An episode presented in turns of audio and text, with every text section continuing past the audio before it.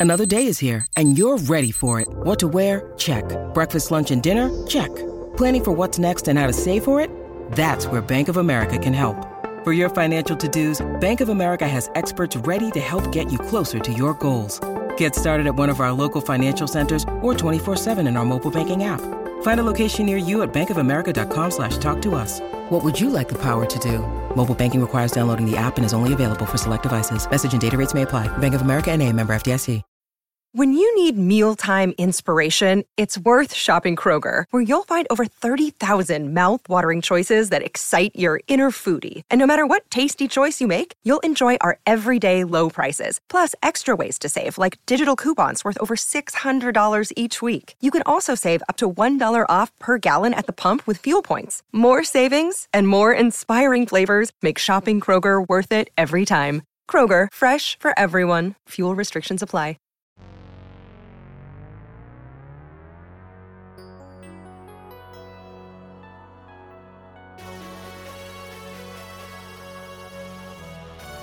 Hi, this is Larry H. Russell. Thank you for downloading another edition of Celtics Beat. Today's episode is being brought to you by our sponsors, the home of online video tutorials, lynda.com and Casper. Casper's mattresses are premium mattresses for a fraction of the price because everyone deserves a great night's sleep. And to get $50 off any mattress purchase at casper.com, visit casper.com slash Celtics and enter promo code Celtics.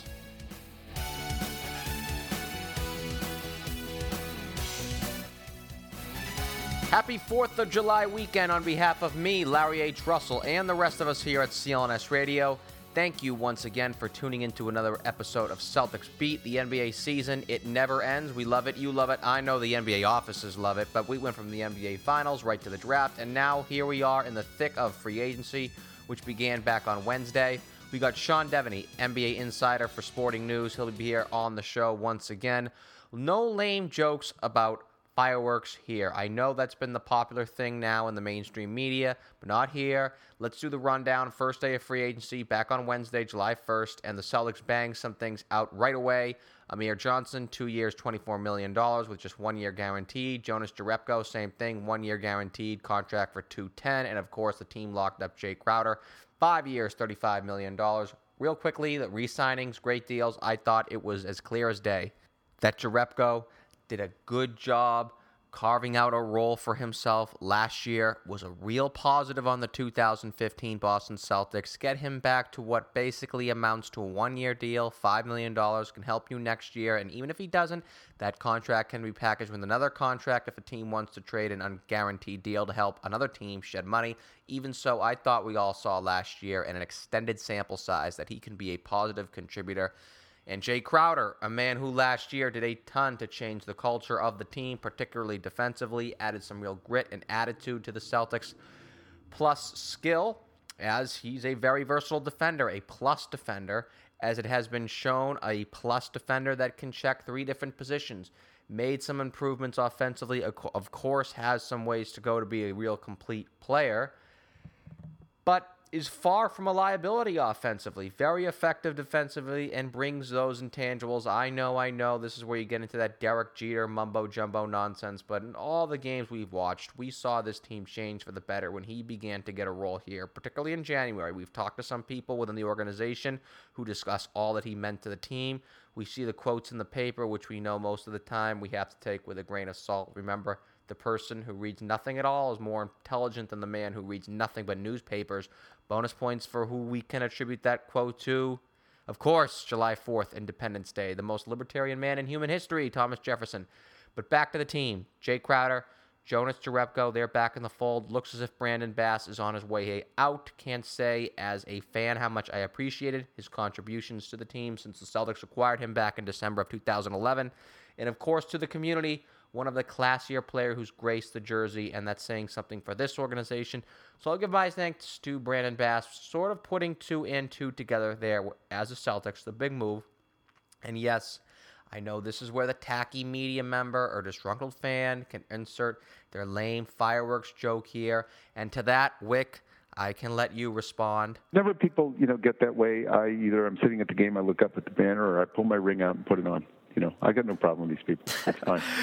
Yes, thank you once again. But before we get into the reaction to what transpired back on the first day of the month, which I do believe is a discussion in its own right, let's talk about the actual signing. Well, the Celtics, with one move, did what a lot of people were clamoring for. They added a quote unquote rim protect. Now, I won't say that phrase, but you know what I mean? As one of our loyal listeners, Jason, who mentioned in the Facebook group, is he Hakeem Olajuwon 1994? Of course, no. And it's equally silly for fans to just disqualify anyone as an impactful interior defender if they aren't doing what Hakeem or Mutombo did or could do. But Johnson, when he does play, and that is an issue, yes, he has had injury problems. It is a roll of the dice there. But when he does play, is a very effective interior defender and one of the better pick and roll defenders in the NBA. You know where I know Brad Stevens is going to love him because that's a dimension that this team did not have last year. But good God, if he was here with KG and Doc Rivers, they would have loved Amir Johnson. Loved him. And I know Danny Ainge had a lot of interest in Amir Johnson back in 05. Unfortunately, he guaranteed Orien Greene, of all people, in the second round. So he had, couldn't really jump and go back there. I guess that's something that he does regress. But, anyways, that's what those Celtics back in 9, 10, 11, that's what they were missing years when KG went out of games and the Celtics didn't get what they thought they would with Rasheed Wallace. But defensively, Amir's health, that will be an issue. Defensively, he's going to help, particularly in those aspects. And offensively, he's always been very efficient. He's athletic and big enough to convert around the basket, finish easily around the rim. Again, something the Celtics have very little of. And we talked about the pick and roll on defense. I thought there were many articles out there that came out over the course of the internet this past week that did more than their fair share to explain Amir's offensive ability and that facet. So that's where I come down on that. I like it from a basketball standpoint. He is a talent upgrade. He fills a need or needs for that matter for the people out there who are clamoring for that. And he's virtually no risk. The team is going to maintain plenty of cap space and flexibility in future years, more so coming next year when Gerald Wallace's $10 million is off the books. So I like it. I really do. Would I personally have preferred Greg Monroe. Yes, especially if you've been listening to this show the past few months and you can check out our archives on Celtics Beat on iTunes or Stitcher. I definitely would have preferred Monroe. I will be honest there. That is my opinion. To keep it short, as Greg Monroe is signed with another rival now out in Milwaukee, I think Monroe would have aided the rebuilding process tremendously, tremendously. But obviously, that would have required other moves with other players, not just the money. So, obviously, I have the trust the Celtics brass has other ideas there.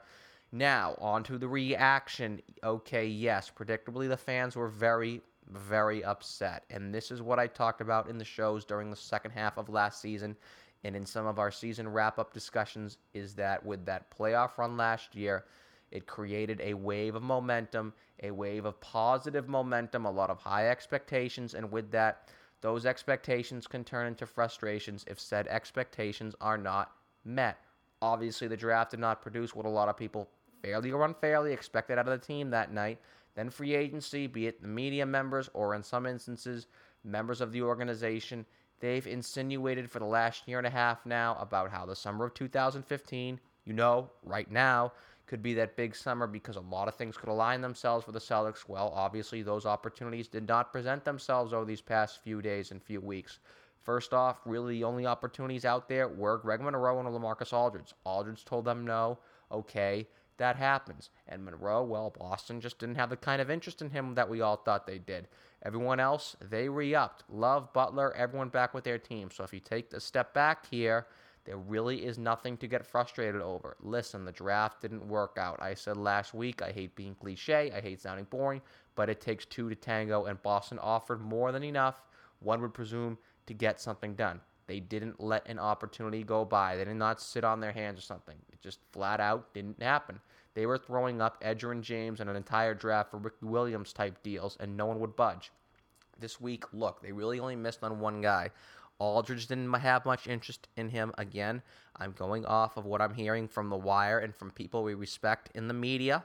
Aldridge decided Boston wasn't for him, and that was that really. So, no, in my opinion, again, that's not an indictment on Boston or on the Celtics organization. And in that case, there shouldn't be reasons to be upset because, again, those opportunities just weren't there. And really, look at the market, be it here in free agency or trades. For those that want the Celtics to jump right into the fire, where's the KG deal? Where is even the Ray Allen deal? Who is a guy out there that helped in free agency. I would argue Kevin Love. I'd even argue Greg Monroe because he would have led to something else down the line, in my opinion. But it really is not there. It's just not entirely out there like it was back in 07 when you had Garnett and Gasol and a few other guys that it could have been had. And let's do another history lesson. If you go back to 2006, and I've mentioned this on past shows, but hey, I'll do it again. Let's go back to 2006. Remember the infamous Red Auerbach quote, which we've now seen in the media time and time again, especially over from the blogs in these last few weeks of what's been going on and what's transpiring here with the Celtics. Red Auerbach, the best deals can be the ones you do not make. Al Jefferson and draft picks for Allen Iverson. That would have been a biblical disaster. A biblical disaster. No KG, no 17, just a few 42 win seasons, and that's it. Same thing here. Can't sell the souls for the sake of appeasing people that could lead this organization to tripping itself of its assets and flexibility, and thus entrenching this team in mediocrity. It's boring. I know, playing the wait and see game. Boring for me to continuously say this, but it's really the only way. And from an entertainment standpoint, at least this time, whereas back from 03 to 07, this is going to be a watchable Celtics team as we saw in the second half of last year. And to me, I don't know about you, that means a lot. It really does. Remember, this is entertainment. This is not life. Celtics wins and losses have no effect whatsoever on the well being of your children, or if you're going to have a roof over your head, or if you'll have a meal on the plate at dinner. And we should all have those one way or the other. I know, thanks to the fine folks over at American Farmers Network, I'm eating nice, big, fat, juicy ribeye steaks at dinner every single night to go along my eggs and butter from the Coolidge Corner Farmers Market. So I'm happy. Everything else is bonus. The Celtics, they fall in the bonus category. We all know how tough it was back in 2014, the beginning of last year. Watching that team, it was painful to watch, to be honest with you. But this year, coming up, there's still time to make a trade or two in the coming weeks. That's something we will be watching, and you can stay tuned to CLNS Radio for some updates there.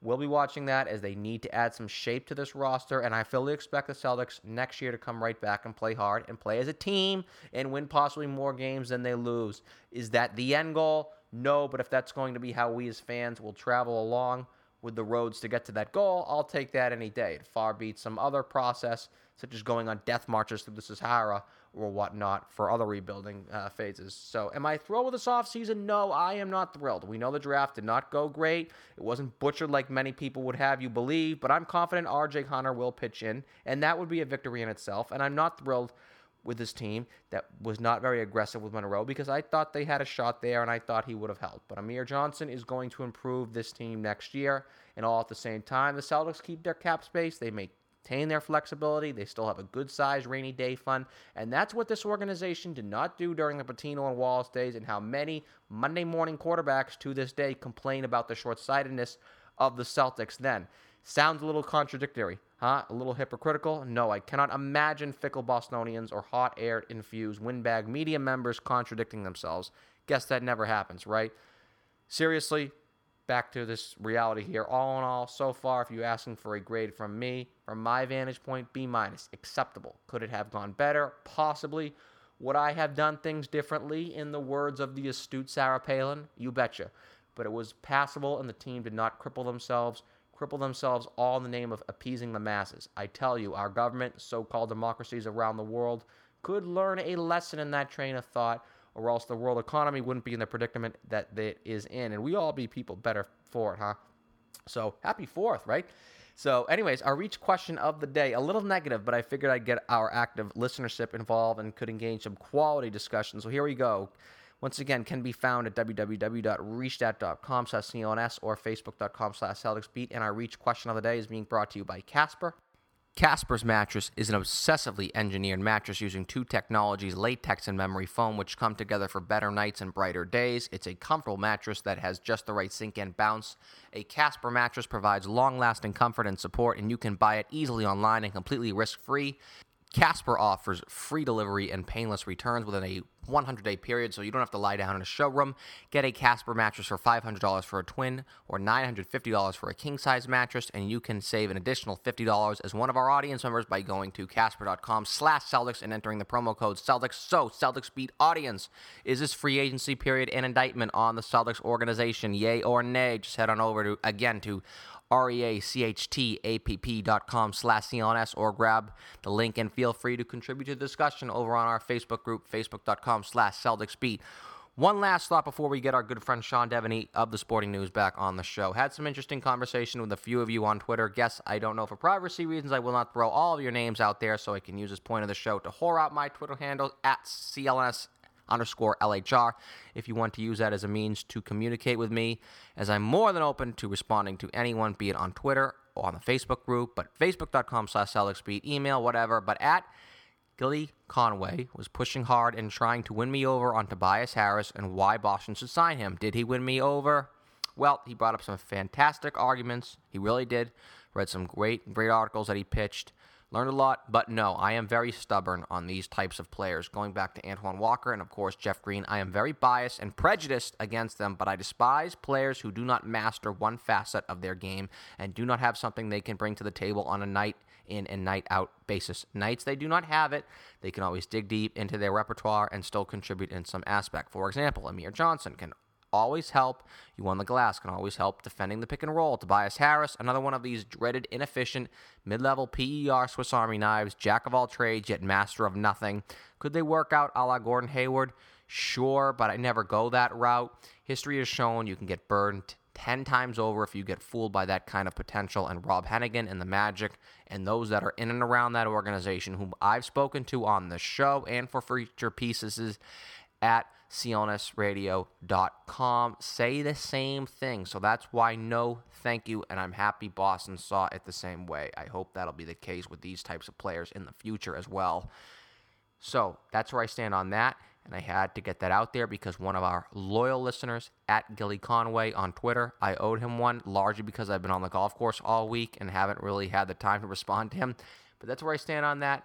Nay on Tobias Harris. May on the Celtics offseason. And yay for Celtics beat and yay for our guest who we have right here, Sean Deveney, NBA insider for the Sporting News. Our interview with Sean is being brought to you by Dr. Ron's Ultra Pure Nutritionals. Dr. Ron has a wide variety of supplements that can aid in all aspects of life, including a groundbreaking cartilage supplement. Research at Columbia Medical Center demonstrated that cartilage supplements aid dramatically in recovery, healing wounds, and normalizing the immune system. If you're heading in for a surgery and are ruining the healing process, supplement with cartilage pre and post surgery, and you'll likely experience some dramatic and some beneficial differences. Available only at drrons.com. And to receive a discount, call them at 877 472 8701 and mention Celtics. Again, mention Celtics at 877 472 8701 to get a discount on any order, not just cartilage. Anyways, Sean, welcome back into the show and happy 4th of July, my man. Thank you so much for taking the time to join us. And same to you, Larry. Thanks for having me we really appreciate you taking the time. Obviously, you know you're in a very important place, and of course, I would be someone who know that all too well. But first day of free agency this past week seems as if the Celtics did everything all on that one particular day back there on July 1st. Let's start with the big move. I'll sort of give you the floor here, bringing in big man Amir Johnson. Let's just sort of give us uh, your thoughts on that, if you got any. Yeah, I mean, for for I, I assume most Celtics fans have watched him uh, play for the Raptors and know what kind of player he is. He's very high energy, uh, you know, really a guy who um, I still think he's just scratching his potential. I, I think he's a, a very willing role player, and, and that's what he was in Toronto. Uh, I think if you give him a bigger role, uh, he's going to be a better and better player. And, and you know, he has the potential to be uh, a little bit of a perimeter shooter. He can certainly do that. Uh, excellent defender, very athletic. Uh, uh, you know, when you talk about the modern NBA, uh, if you're a big man, you've got to be able to defend that pick and roll uh, and he does it very well. He can guard uh, the the the, uh, the, the, the, the pick man as well as the roll man. So I mean, he can very easily guard uh, uh, inside and he can guard outside. So you know, I think that's a really good move for the Celtics. It's something that they were really lacking. You look at guys like Sullinger and Zeller and Olynyk. Uh, that's not a skill set that they have on the defensive end, and and I think Amir Johnson really brings that. Yeah, I can actually already see it now how, how, much Brad Stevens is going to like him. He also seems to be the classic player that's valued so much, especially by the analytical people. And, the, and with the new way the NBA is playing, you, you just talked about it right there. Defends the pick and roll exceptionally well. Very good weak side shot blocker. very efficient when he did play. And if I'm not, you know, if I recall correctly, uh, he got an injury last year, and Toronto sort of went a little south. Uh, when mm-hmm. he sort of stepped out of the lineup. So I could see a guy like Brad Stevens falling in love with him. I know if Doc Rivers was coach of the Celtics, I could see Doc like just throwing that guy out there for 35 minutes a game and not playing out. But one thing that I find interesting is there's this high impatience from fans, and I know the mainstream media has sort of jumped on this and mocked the Celtics in a way. Oh, you know, this is all you do in free agency. I mean, what do you have to say to that? Because obviously, I uh, offered my thoughts in the opening. What do you have to say to sort of the mainstream reaction to this signing by the Celtics? Yeah, well, I mean, I I think, uh, look, do you want to be the Celtics or do you want to be the Lakers and the Knicks right now? I, you know, to me, that's my immediate reaction is that uh, they have a plan B. They're, they're always going to have a plan A, and the plan A is to go for whoever is available uh, who can be a superstar for your team and that's that's how it should be. You should always be in position to do that, and they are in position to do that. Uh, if if if that fails, you better have a plan B, and that's that's what I look at with the Celtics is, uh, you know, what, what you have to be impressed with, uh, you know, on a national scale. I understand, like on a local scale, you look at it and you have certain expectations, and they don't meet them, and, and, and you're frustrated and you're angry. Uh, but you look at it, you, you got to really step back and take a broad view uh, you know, it's hard to sign other players uh, from other teams. Uh, there's not a lot of teams that have a lot of success with that. Houston has had some success with that, but but really, show me another. I mean, there's there's not a lot of other teams who go out there and and, and sign other teams' free agents very often. It just it, it's hard to do. So I think if you if you look at it, uh, what the Celtics have done is set themselves up so that if there's an opportunity to sign another player, uh, they're there and they're ready for it. Uh, but if not, they've got a plan B. And to me, that that that's the most important thing. Is if you look at this roster, you look at what they accomplished in the second half of last year. I think you've got to be encouraged. I mean, this is this is a team that that is on the rise and will eventually get that guy. Sometimes it takes a while to do it. Yeah, I also thought, and I mentioned this as soon as they were playing well at the end of last season, if we can even refer to it as last season now, that the expectations now for this season coming up here in 15 16 have entirely changed, and the expectations have rise, and that created all this momentum into the draft night. Draft night eventually ended up being a bit of a dud. And with free agency, it's the same thing. All these fans, they sort of got worked up. They were just having these visions of the Celtics, you know, making, you know, another one of these 2007 like summers, July 31st, 2007, if we want to get a specific date. I, I would also say, though, that the organization, in a way, sort of not really works the fans up but they insinuate a lot of what they plan to do. We saw how adamant they were about trading up, and this wasn't you know rumors from the dark corners of the internet. They put it on their official Twitter for, handle for goodness sake about Danny Ainge's yeah, intention right. to trade up. Right. They've talked about free agency pretty much the last year and a half this summer. And it, it ended up producing Amir Johnson. Is it detrimental in a way for the Celtics and the people in that organization to potentially talk of the things that they are going to do that open in the media as much as we like it when they do so? No, Larry. I mean that's a great point, Larry. Is that is that they do tend to raise uh, expectations a little bit with the way uh, that they've approached things and and uh, you know how excited they are about their draft picks and all that stuff. When you look around, uh, again, you, you know, you take the national view. Um, other teams aren't that excited about it, or else, you know, the Hornets would have made a, a trade for those picks if, if, if they really thought they were so great. But uh, uh, yeah, that's that that is detrimental. I, I, I agree with you 100 percent that uh, um, you know that that selling the future as uh, cap space and and draft picks is dangerous because cap space sometimes doesn't get spent. And, you know, when going to, uh, if you leave this summer with only Amir Johnson, uh, Jonas Jerebko, uh, maybe one other guy, uh, and then you go into next summer, you know, next summer, everyone's going to have cap space. There's going to be a huge glut of free agency going on next summer. Uh, so, you know, you're, you're really going to be in a position where uh, you're competing against everybody, and you're probably going to lose because, you know, the Celtics are still a middling team. I mean, they're still, you know, six, seven, eight seed in the East.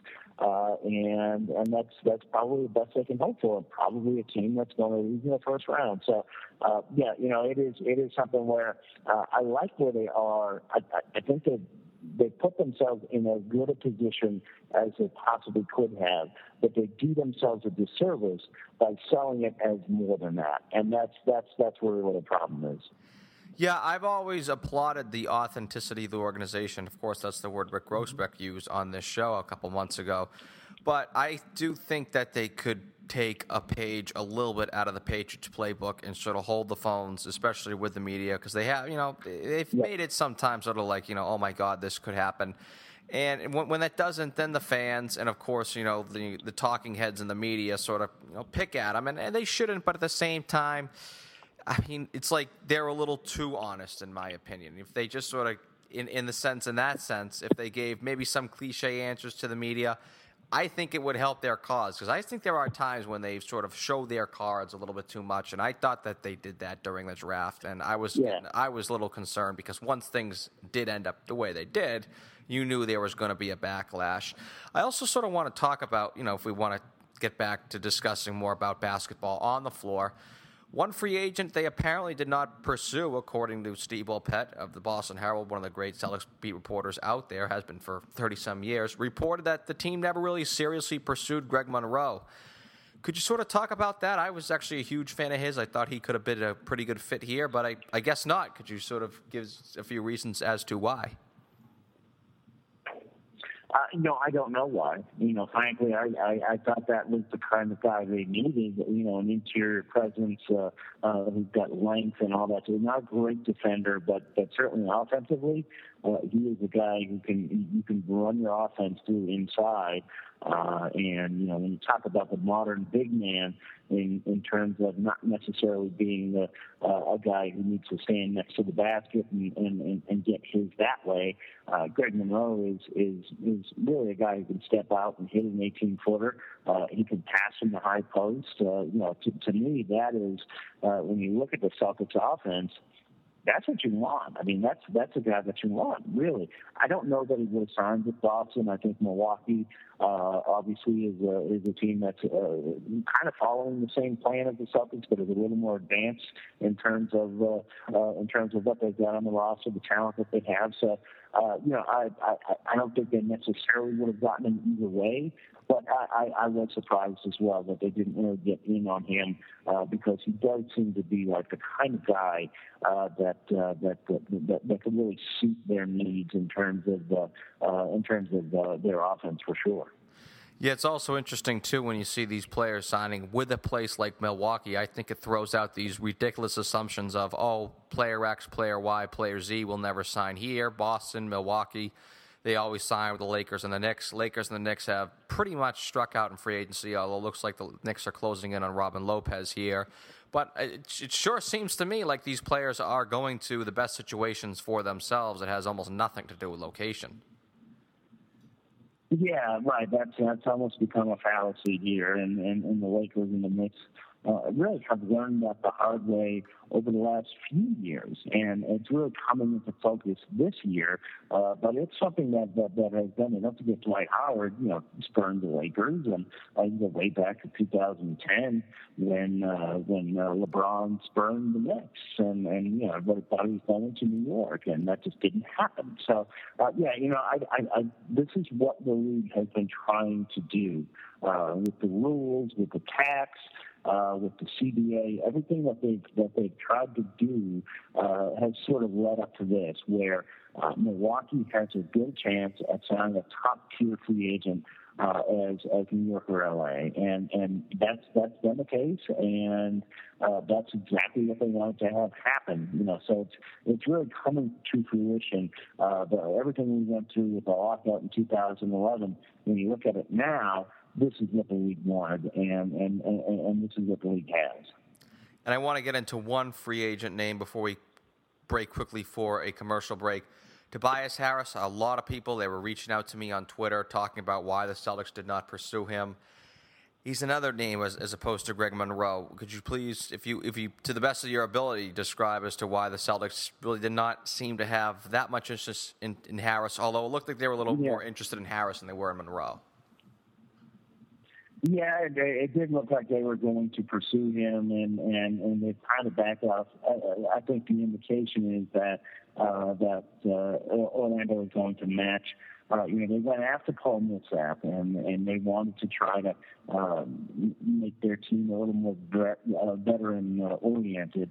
Uh, but uh, once that didn't happen, uh, it looks like Orlando is going to match whatever Tobias Harris gets. So I think that's one reason why the Celtics uh, didn't bother with the pursuit is, is they kind of knew that Orlando, uh, once the Millsap thing didn't happen, uh, was going to uh, uh, wind up, uh, uh, you know, going somewhere else. So, you know, I, I, I, I, I can understand that he would be a good fit with Boston. There's no question. Uh, but uh, you know, it's not somebody that they can really rely on uh, in terms of uh, uh, in terms of be- being able to bring in. So, uh, you know, that's that's something that uh, you make your inquiries, and and if you don't think you have a real chance, then, then there's real no there's no real point in uh, in making the pursuit.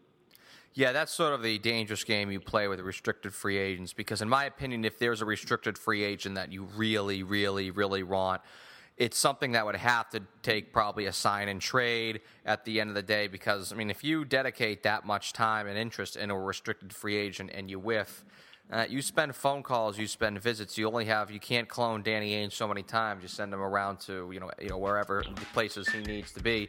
Then you miss the boat on other free agents, like you were talking about a Plan B with Amir Johnson. But Sean, stay with us.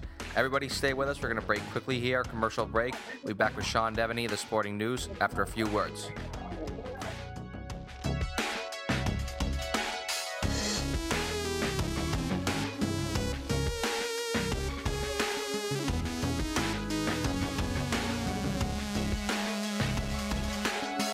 This is Nick Gelso, co owner and founder of CLNS Radio. Today's podcast is brought to you by Lynda.com. Lynda.com is the home of expert video tutorials. Because you're such a loyal listener of CLNS Radio and it's 2015, you want to kick the new year off in style, claim your free trial today from CLNS by going to lynda.com slash CLNS. That's L-Y-N-D-A dot com slash CLNS. This is Larry H. Russell back here again, and let me tell you a little something about me. I'm always reading a book, or three, be it a revolutionary breakthrough on neuroscience such as Daniel Kahneman's Thinking Fast and Slow, or even a philosophical masterpiece like Plato's Republic. I'm always doing whatever means to soak up as much knowledge as I can about the world we live in. And we can't do that without literature. But not everyone finds it convenient to carry around all six volumes of the history of the decline and fall of the Roman Empire with them. But there's a solution. My good friends over at Audible. Audible is a leading provider of audiobooks with over 150,000 downloadable titles across all types of literature. You don't need to be all alone creating that impossible private time with our everyday lives of chaos to do some reading and relaxing. Audiobooks are great to listen to wherever, be it in the gym, doing chores at work or around the house, driving, riding, shopping, whatever. Audiobooks are the remedy for you. And Celtics Beat and Audible are teaming up to offer you your first audiobook for free.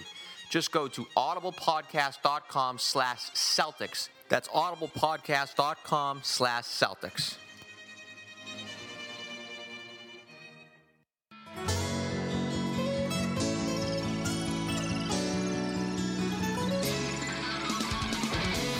Okay, welcome back into Celtics Beat. We have Sean Deveney here, the Sporting News. We've talked a lot about the Celtics free agency, what they did, what they almost did, what they should have done. Want to talk about a little bit later what they could do in the summer. They still have some time to shape out the roster here, but they did make two other moves back there on the 1st of July. Jae Crowder, five years, $35 million. Jonas Jerebko, two years, $10 million. Of course, only the first year at $5 million is guaranteed.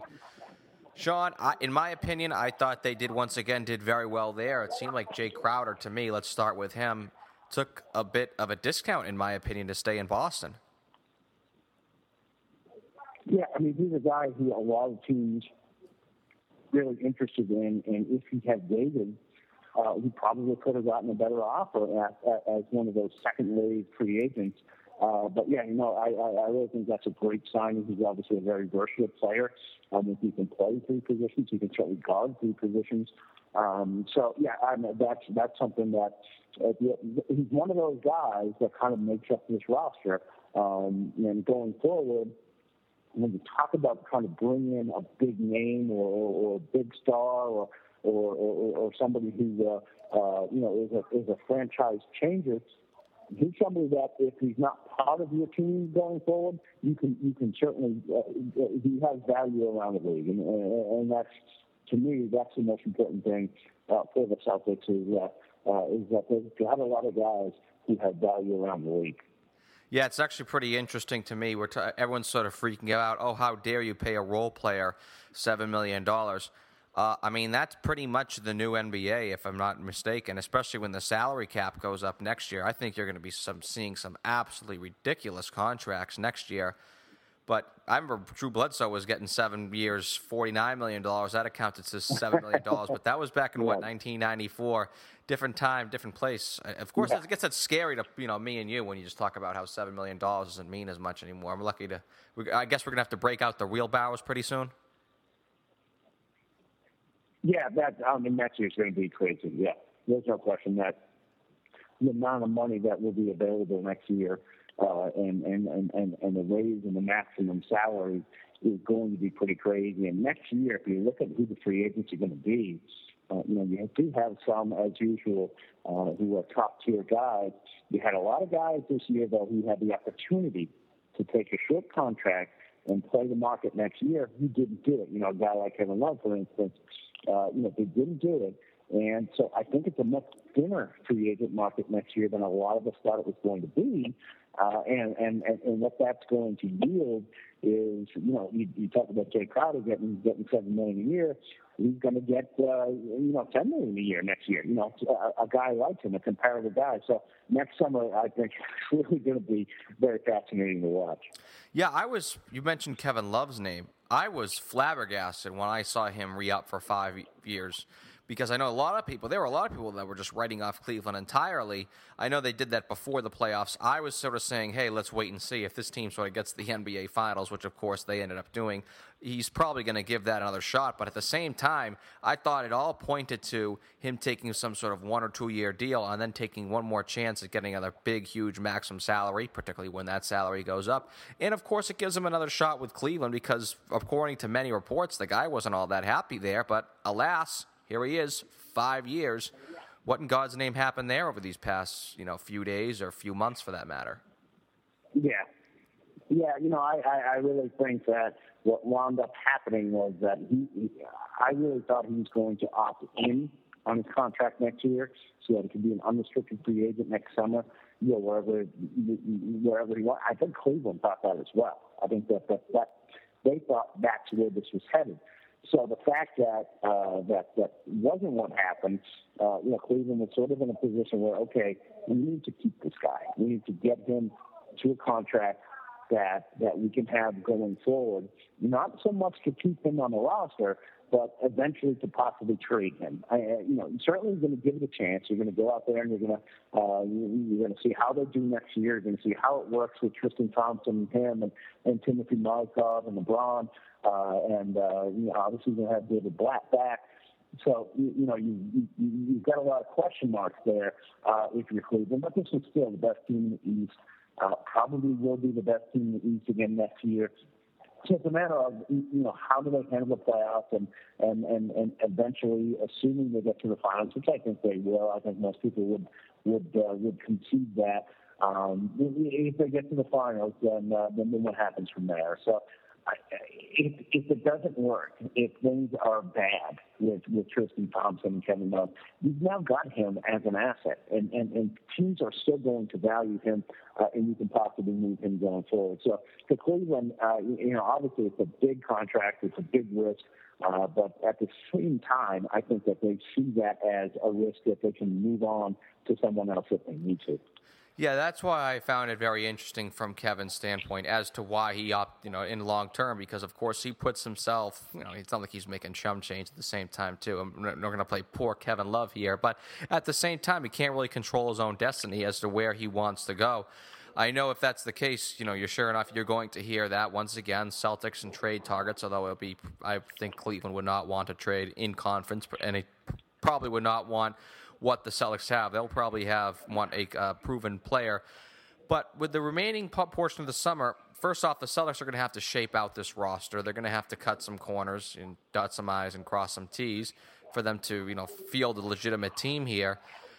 Could you possibly talk about what they could do in the trade market coming up here? Because I think that we all expect them to be, you know, not extraordinarily active as what they were five, six years ago, but they could be looking at this as a different avenue to sort of round out this team. Am I correct? Yeah, uh, that's absolutely a choice, and and there will be some big names. You know, I've heard uh, Eric Bledsoe is a possibility to be traded uh, uh, from Phoenix. Um, you've got uh, Roy Hibbert from uh, from Indiana, obviously as a possible trade target, um, and and these are guys who you know, Bledsoe you have to kind of commit to the next four years for, but you know, a guy like Hibbert, you, you've got the one year. You can see what you can do uh, and possibly go from there. So, yeah, you know, I think the Celtics, like I said, they have a lot of very trade-friendly contracts. And I think going forward, that's the most important thing. That's how you have to rebuild in the NBA. You know, you look at look at Houston, you look at Daryl Morey and what he's done. Uh, you know, they got hardened by a trade. They were able to sign Dwight Howard, but they only did that because they were able to get James Harden first. So, you know, I think I think you need to be in that position uh, before you can actually succeed, and, and and that's the position that the Celtics are in. So, when you talk about a guy like a Roy Hibbert, uh, you know, he's a bit of a gamble, but uh, look, if he pays off, that's great. And and and you know, he's a guy who's going to come in and you know really play like he did uh, uh, three years ago, uh, then that's great. And and if he doesn't, it's a low risk sort of thing. So I would expect to see the Celtics uh, basically uh, uh, as active as anybody uh, on the trade market when that uh, uh, when that time comes, which will probably be you know only uh, five or six days from now. Yeah, I actually mentioned Roy Hibbert on the show, I believe on last week's show on Around the NBA in 5, and I discussed that I think he could be acquired for really nothing more than an expiring contract and maybe a draft choice mm-hmm. or two, largely because he is going to be a free agent after next season and because he has not really played well since the middle of that 2013 season when there were all those rumors about him and Lance Stephenson. But I think he would be an interesting target for him and obviously for any other team as well. Am, am I sort of in the right boat here? Is he going to really cost a team nothing more than expiring and a pick and possibly a young player? And that's about it? No, yeah, yeah. Right, yeah. I think I think Indiana's in a position where they'd be happy to be rid of him. So so they're they're okay with whatever happens with him going forward, uh, uh, as long as they can move him and get some sort of asset in return uh, where they don't have to pay more than one year on the contract, and, and they could possibly get a draft pick or two going forward. That's absolutely what, what Indiana wants right now. And I think, I, you know, I, just, just knowing Roy Hibbert and knowing uh, uh, what his history has been, I think going into the final year of his contract, uh, and knowing that he needs to show himself and, and, and knowing that some of the problems that he's had in Indiana have sort of been self-imposed, uh, I think he'll shed all that. I think he's going to have a really good year next year. So uh, wherever he winds up, I think whoever gets him is going to be pretty pleased. Uh, and, uh, and, uh, and certainly you have to put the Celtics on a list of, uh, of potential destinations for him. Yeah, I actually remember a few years ago. I think it was during that lockout when he hired Mike, Dr. Mike Usal, who I interviewed a while back, and how he just sort of completely changed his diet and his workout regimen, lost something like 50 pounds, and then increases uh, front squat by 150 pounds. And that was when he really broke out. So it'll be interesting to see if he could sort of rededicate himself again. But for him, it looks like it's more mental now than it is physical. But I'm with you. I think that's a gamble that is worth taking because what do you have to lose? You have to uh, you lose what is probably going to amount to maybe nothing more than a draft choice or two. And I actually had one of these conversations in our Facebook group that the Celtics have so many draft choices now that it's almost like a supply and demand thing that we think these first round picks that they have they're these oh so valuable you know selections. However they have so many teams know that they eventually have to move them be it sooner or later. Could that in itself sort of devalue all these you know these draft choices because the Celtics do have so many of them and teams know that in the back of their mind Boston does have to move them because it's not mathematically possible for them to use them all yeah, and you know, uh, frankly, it's it's one of the problems with the fact that the Celtics made the playoffs last year is that a lot of teams are looking at this and saying, "Well, these aren't lottery picks." You know, I mean, these are not teams that. Uh, that, that, that are going to be uh, uh, these are not picks that are going to wind up in the lottery. So, uh, you know, that's that's. I, really think that those picks are not as valuable uh, as the Celtics uh, uh, would like other teams to believe and, and, and like the fans to believe. Uh, and you saw that. You know, on draft night, there's no question that they were they were pushing hard to uh, uh, to trade a bunch of these picks. You know, at least four first rounders, uh, uh, possibly one of them that, that, that could wind up turning into two second rounders.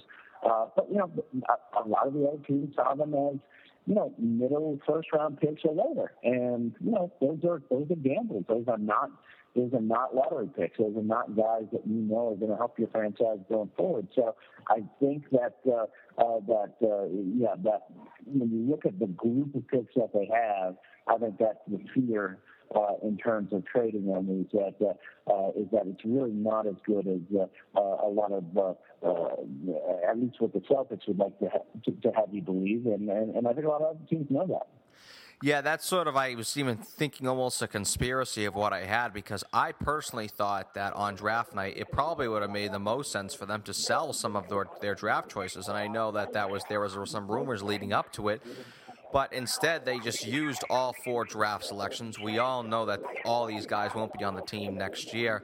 And my conspiracy was that if they ended up selling the picks, that would sort of be them sort of saying to whatever, how many other teams are in the league 30, 31, I've lost count these days. That would be them telling everybody else, hey, these picks, guess, really aren't as valuable. But instead, they use all the picks. They can say, oh, we picked all these great players, and they are valuable. Am I sort of reaching there? But I actually think there is something there. Am I right? Yeah, I, I, I you know, I think they've got good players with their picks. I don't, I, I don't think that they're wasted picks by any stretch of the imagination. But going forward, when you talk about you know eight picks in the next three years, you can't. You've only got 15 spots on the roster. There's only so much you can do, and and and you know that's. I think that's the uh, the situation they found them in. Like I said, I think they overvalued them uh, and would be able to move them as assets going forward. Uh, but you know, the fact that they've turned into a pretty good team, uh, that hurts the value, and they're going to wind up having to use those picks. And once they do, you know, it's it's they're going to get pretty good players who are gambles. They're not going to get guys who are uh, are, are sure things that you can get in the top ten. Uh, and and you know that's that's that's really going to be um, all the value that they thought they created. That's going to be uh, defined by the fact that they're not going to be uh, quite what uh, uh, what they thought going forward. So I really think that it is a situation where they uh, put themselves in a position where it looked like all these picks were going to be huge assets, and as you go forward, you kind of say, well, no, I mean, you can't use all those picks for one thing, uh, and uh, and if you can't move them, if you can't move them to Charlotte on on uh, uh, on draft night, then you know it's kind of like what's the point? You know, there's there's, there's not necessarily anything there that's uh, uh, that's going to uh, um, you know really change going forward. That they're always going to have this problem uh, when it comes to trading those picks. Yeah, that's something that does concern me moving forward. And I believe personally that if they are going to make any of these big blockbuster moves, be, if they use the trade avenue, I think it's going to come with a three way trade where they could send some picks to some other team, get a player, send that team. Obviously, mm-hmm. you sort of know where I'm going. I don't want to confuse any, anyone anymore. But last question here before we get you out of here pending the Celtics making some huge blockbuster trade, we all do expect them to make a few more moves just really to shape out the roster. Really won't be any game changing move, but pending they do not make a game changing move, is this team once again next year a playoff team? Yeah, I think so. You know, I think it's a seven or eight seed, uh, and and probably a team that loses in the first round. Obviously, Miami's going to be better. Uh, Indiana's going to be better.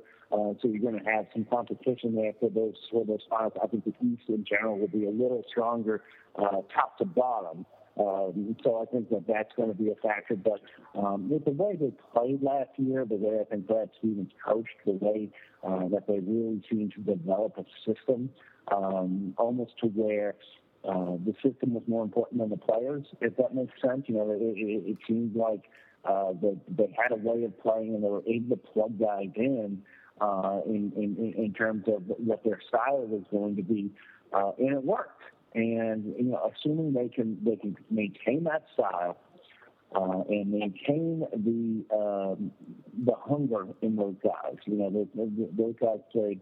Uh, you had a lot of young guys, a lot of guys who uh, maybe have gotten bounced around other organizations and things like that.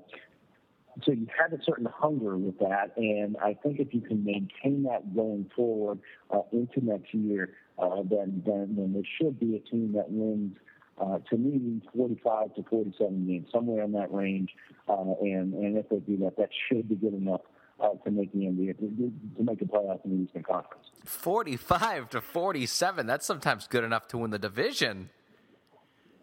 Yeah. It is. I think Toronto I think... would be a lot better, but, but you're gonna have look, look, you're gonna have Philadelphia's gonna be terrible, uh, and you're gonna have New York's gonna be terrible. I think uh, I think the Celtics can can really win in that 45 game range. I, I uh, you know I mean look at 140 last year. Don't you see a a, a five game improvement uh, from them this year? I I, I sure do. It, considering the way they started last season, uh, I think 45 games not not uh, out of reach. Well, we'll definitely get you back on here in a few months, as we always do, particularly to follow that up. I think there's no better way to get you out of here on that. Sean, happy 4th of July. Thank you so much for joining us. Sean Deveney of Sporting News on audience. You can follow him at Sean Deveney. Sean, thanks for joining us on Celtics Beat once again. Okay, have a good holiday, my friend. You too. At Sean Deveney. We'll be back with Around the NBA in five in a few words. Are you looking to lose weight? Burn fat, pack on muscle, or just live a healthier life by sleeping better and worrying less? Well, aren't we all? Unfortunately, we've spent years quibbling over phony studies, fad diets, and dangerous prescription drugs that have prevented us from living our lives to the fullest and have done more harm than good. But thankfully, science has prevailed, and we now know that there is no other way in achieving optimal health than by consuming what nature has to offer us in its purest form possible. Hi, I'm Larry H. Russell, host of Celtics Beat and critically acclaimed author of Fall of the Boston Celtics. And let me tell you about Dr. Ron's Ultra Pure Nutritionals. Dr. Ron's supplements are 100% additive free, and best of all, they work. Dr. Ron supplements are my personal go to for anything from post workout recovery to achieve optimal gains all the way to stress management. So if you're not getting the results you want from maddening forms of dieting and dealing with adverse side effects from other harmful drugs, remember one thing. As Hippocrates said, let food be thy medicine and medicine be thy food. And let Dr. Ron's ultra pure nutritionals be the remedy for you. Available only at www.drrons.com. All right, this is quickly becoming my favorite part of the show. Time to go around the NBA in five, brought to you by AmericanFarmersNetwork.com. A consumer should know where their food comes from and the standards that should be adhered to. And American Farmers Network meats are produced by the network of small family farmers who are committed to the most natural and compassionate approach to ranching. Their production standards go above and beyond even USDA regulations, and all of their certified organic beef is 100% grass fed, from poultry to pork, and of course, beef. AFN's family ranchers are committed to providing you and your family with the healthiest, most nutritious meat so you can live the healthy lifestyle in which you have a right to. So, what are you waiting for? Log on to AmericanFarmersNetwork.com and eat and live healthy today. Let's do a special free agency edition of Around the NBA in five today. And we're going to start off with the Milwaukee Bucks, who signed my man, the guy I've been on talking about on this show for pretty much months on end, Greg Monroe, three years, fifty million dollars, player option for that third year. Congratulations to the Bucks. I think Greg Monroe is a you know a borderline elite player in my opinion. I think he was severely undervalued there in Detroit. He was in a bad situation in terms of what him and Drummond matched up with. Obviously, he had two big guys, really didn't work out together. I look back, I even look around his rookie season, his second season. He was a very productive player for Detroit, and he still remained very good. It just it didn't really work out. It didn't uh, produce any team victories in terms of that aspect, largely because it wasn't a fit. Listen, the guy has his, his deficiencies. He's not an all-world defender, but of course, if he was, if he even is a very good defender, he'd be, in my opinion, one of the better players in the league.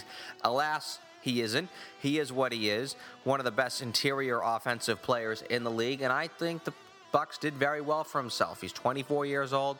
He's played 80 plus games every single year he's been in the league, except for the strike season, in which I believe he played all 66. Been very durable, very effective offensively. Still room to improve. I think Milwaukee did very, very well for themselves. They're going to be an interesting team to watch. Everyone was looking at the Wizards last year making the jump. The Wizards did. Of course, they ended up losing Paul Pierce. I think Milwaukee is going to be that team. A lot of people are going to be looking at making a jump. Of course, they get Jabari Parker back and they re-upped Khris Middleton as well. He's back in the fold. Good move, obviously. We saw had Gary Woelfel on the show a few weeks ago, and he said that that was a no-brainer, no lock. I know a lot of people were out there talking about Middleton as a potential target. Really wasn't much going on there. Bucks snagged him back. Obviously, some other restricted free agent news. I guess if you even want to call it news, because it really wasn't news, this is something that we all expected to play out. Kawhi Leonard, he's back with the San Antonio Spurs.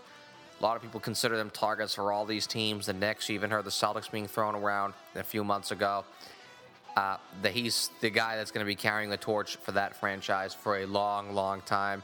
Duncan, you got to think one, two years tops. Ginobili, same thing. Parker's obviously got a lot more game left in him, even though he's been in the league a good 15 years now. Although he came in the league at 19, but Kawhi Leonard, one of the great trades by the Spurs, snagging him, I believe, for the rights to George Hill back a few years ago, developed very nicely in that system.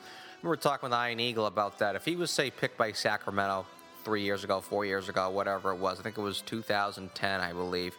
So that was five years ago. By time, time flies by, huh? Would he really be the player that he was? I guess, I guess not. But that's all moot. He did develop in San Antonio. They have a great system there, a great culture there. It was a great move by them, great resigning by them. One of the better two-way players in the league. The other great two-way player was a restricted free agent, Jimmy Butler. There were once again more silly stories. I thought there was a r- ridiculous rumor that came out on a blog of all places, a Laker blog, which had him having interest in signing a one-year contract with the Lakers, which was actually not fe- even technically possible for that to happen. So it shows for everybody to take some of these rumors, especially when they appear on these blog pages with a grain of salt. But he's back with the Chicago Bulls. I thought if there was anything between Butler and Leonard, of the potential of either of those guys moving on, I thought Butler could, you know, possibly be one to do so, largely because you just really can't trust Jerry Reinsdorf at all. But as Gary Woelfel also said in the show, how in God's name would Chicago, you know, mess up as badly as they did if they let him go? They do have a nice young core, so it was a good move by them. Other free agency news now. We talked about some unrestricted free agents, some restricted free agents, young players on rookie contracts up for extensions. Anthony Davis, largest contract in NBA history, $145 million. That's a lock. He's, in my opinion, the best player in the league. Other people a lot will say, well, Le- LeBron James, but if you are starting a team, I think you start a team, in my opinion, with Anthony Davis. If you want to get into this, well, LeBron James is 30 years old. He's got, you know, 10 plus years in the league. Anthony Davis has been affecting the games. Talking about two two-way players, probably one of the best two-way players in the NBA since Hakeem Olajuwon, should we say it? He's going to go down as one of, you know, the top six or seven uh, centers in the league, one of the better players in history.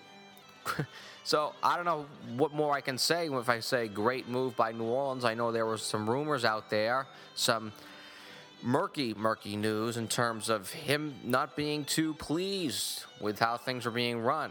They made some moves. You have to wonder when they fired Monty Williams, how much of that was done because of Anthony Davis. He was sort of questioning how that franchise was being run from what was coming out there. But they fired Monty Williams. A few weeks later, Anthony Davis back on the fold. Although also at the same time, very tough for a rookie to walk away from that kind of money. Just like the same thing, Damian Lillard, five years, $125 million. Very tough for a guy who's just been in the league a few years who, you know, made a couple million dollars, but this is a little bit more than a couple million dollars. That's a good way to wrap up around the NBA in five. Again, sponsored by American Farmers Network. Fourth of July weekend, I know there are few better ways to celebrate the Fourth of July than I guess watching fireworks. But in my my opinion, come on, fire up the grill, just start devouring the red meats. But make sure, throw away the buns. And of course, please devour those delicious grass fed red meats from small family farms at American Farmers Network. Far, far superior to steroid infused animals raised in slave conditions at factory farms. Eat right to live right, and I can't thank the fine folks at American Farmers Network for all they do for me, all for, they do for the podcast. I've never felt better personally, and it's truly a privilege to talk about all the great things they do on this podcast, which has reached its conclusion. Once again, thank you for joining us, but we're out of here. Music for Celtics Beat was provided by Will Rock, Chuck Dietz, Hyde 209, Astrovex, and Steph Legrateau. Be sure to follow us on social media. Our Twitter handle is Celtics underscore beat, and you can like Celtics Beat on CLNS Radio on Facebook to keep up with the show at facebook.com slash Celtics Beat. Love to thank our guest, Sean Deveney, Sporting News, as well as our sponsors, Lynda, Audible, Casper, Dr. Ron's, and American Farmers Network for making this all possible. For our staff writer, Eddie Santiago, program director, Nick Gelso, and myself, the executive producer and host of Celtics Beat, I'm Larry H. Russell. Happy 4th of July. I will not be here next Sunday. We got the super subs, Jared Weiss of the Garden Report and Rich Conti filling in. They will be here on the 12th with another edition of Celtics Beat, heard exclusively on CLNS Radio.